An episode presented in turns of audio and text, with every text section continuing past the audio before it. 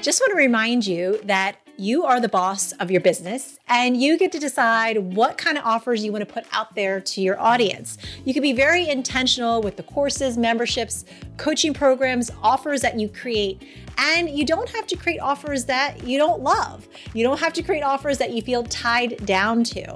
I think a lot of times we get stuck in this mentality that we have to do things a certain way because that's what everyone says that we're supposed to do.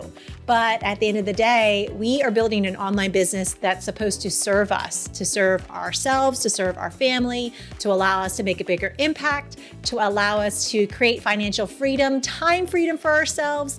And that means being the boss of our business. So don't create an offer you don't like. Be intentional about the offers that you create. Be intentional with the time you put into it, the energy you put into it, the financial resources you put into it, so that you really can create something awesome that your audience is going to love, that you're going to love being part of, that you're not going to resent, that you're going to wake up every day and be excited about.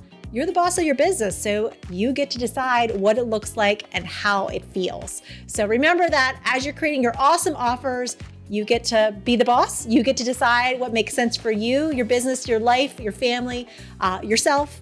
Uh, so make sure you keep that in mind as you're creating these awesome offers to do what feels good for you.